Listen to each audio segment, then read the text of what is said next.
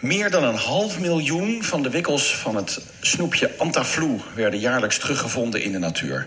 Toen ze van plastic waren was dat een ramp, maar sinds deze week zijn ze van papier en afbreekbaar. Allemaal dankzij de plastic soepsurfer en de zwerfineter. Dat zijn de superhelden bijnamen van Merijn Tinga en Dirk de Groot.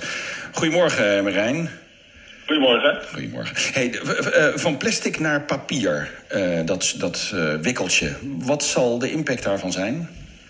Nou, zoals je al zei in je inleiding, uh, we hebben hiermee een half, of we hebben uitgerekend dat we met, daarmee een half miljoen uh, plastic wikkels voorkomen. Dus het is niet zo dat we een half miljoen hebben gevonden. Er zijn 16.000 zijn er vastgelegd. En daarmee zijn we toen naar de directeur van, van Perfasco gegaan, van Antaflu dus.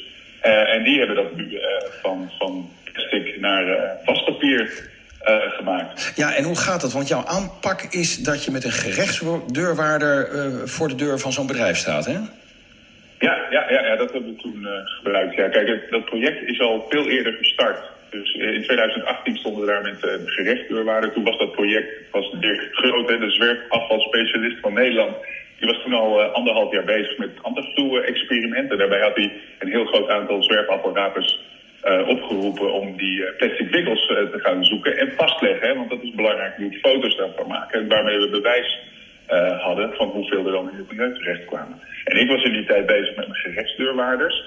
Um, dat was vanwege de statiegelddiscussie.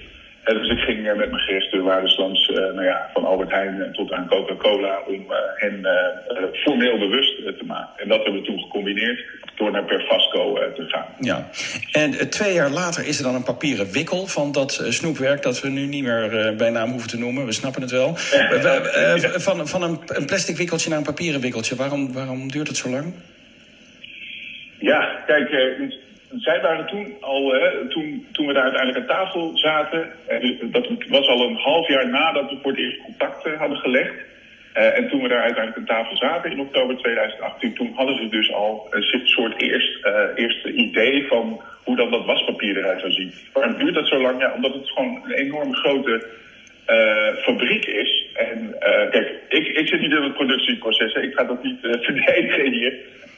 Maar ja, er moet speciale soorten papier moeten besteld worden. Al die machines moeten daar op afgesteld worden. De dikte van het papier anders. Het heeft een ander soort karakter. Moeten er ook experimenten plaatsvinden voordat zo'n productieproces helemaal klaar is. Om dan een, op een andere manier in te pakken. Dat, ja. dat, is wat ik ervan begrijp. Ja, ingewikkeld technisch gedoe. Nou, ja. um, komen dus niet meer dat, die plastic wikkeltjes in het milieu.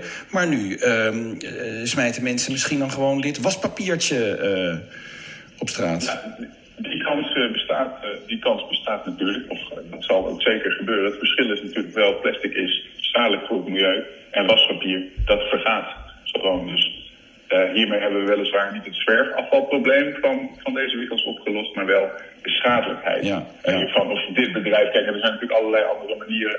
Je zou in de toekomst natuurlijk veel meer naar geen verpakkingen toe willen. Ja. Maar ik denk het allerbelangrijkste hiervan is dat je dus kan laten zien dat je ja, met, een, met een groep zwerfafvalrapers, als je dus jezelf richt op een bepaald product, echt verandering kan ja. laten plaatsvinden. Dat vind, ik, dat vind ik het mooie. Zeker. Nou ja, het hele mooie is natuurlijk dat zo'n bedrijf dan zo'n verandering inzet. Uh, dat is dan nu gebeurd. Ja, de, de, de verandering uh, verder zou natuurlijk ook moeten komen van de mensen die dan nu dat waspapiertje achter zich neer flikkeren.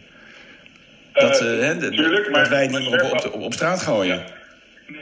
Nee, natuurlijk. Maar zwerf, wij zitten gewoon in een, vast in een wegwerpmaatschappij. Alles is van plastic. We verliezen dingen. Ja. Dat was nou juist het mooie van die antigloed. Dat is niet uh, dat dogma dat het altijd jongeren zijn die dat achterlaten. Maar zwerf, uh, de, sorry, de, deze keelpastiers die ja. worden juist gebruikt door, meer door ouderen, de oudere doelgroep.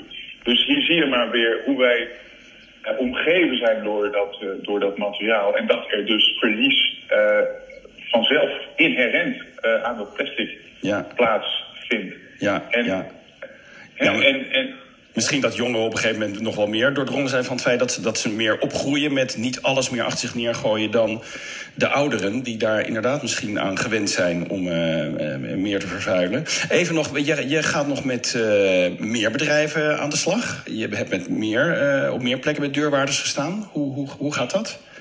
Ja, nee, dus kijk, een heel mooi voorbeeld van een ander, het vorige keer dat dit heel mooi gelukt is, is om met data, met foto's, met zwerfafvalhapers uh, en wat zij gevonden hebben, uh, een verandering plaats te laten vinden, was uh, van de winter, knetterballen. daar hebben we toen 60.000 foto's genomen van een bepaald soort vuurwerk waar heel veel plastic omheen zit, de knetterbal.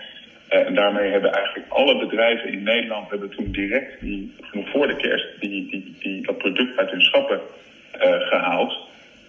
Uh, en dus we zijn zelfs naar de EU daarmee nu, zodat al die bedrijven een convenant laten ondertekenen. En dat wordt nu uh, in EU bekeken of dat door, door heel Europa, dat we plastic uit vuurwerk kunnen faseren. Dus niet tegen vuurwerk, maar wel dat plus plastic erin zit. Letterlijk wegwerp plastic. Ja. En dat willen we nu.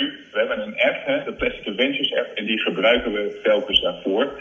En uh, ons, we zijn nu heel erg gericht op uh, corona-zwerfafval en wat we vast laten leggen.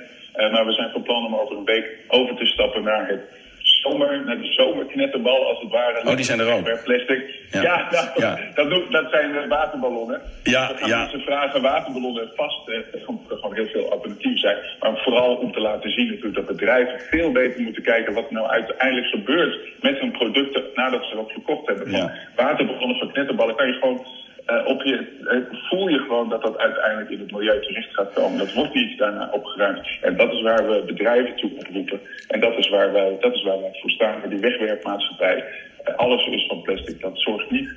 dat, dan heb je inherent verlies. En bedrijven hebben daar een grote verantwoordelijkheid om nou, producten in de schappen te krijgen. Duidelijk. Dankjewel, Merijn Tinga, plastic soepserver. En een fijne ochtend nog.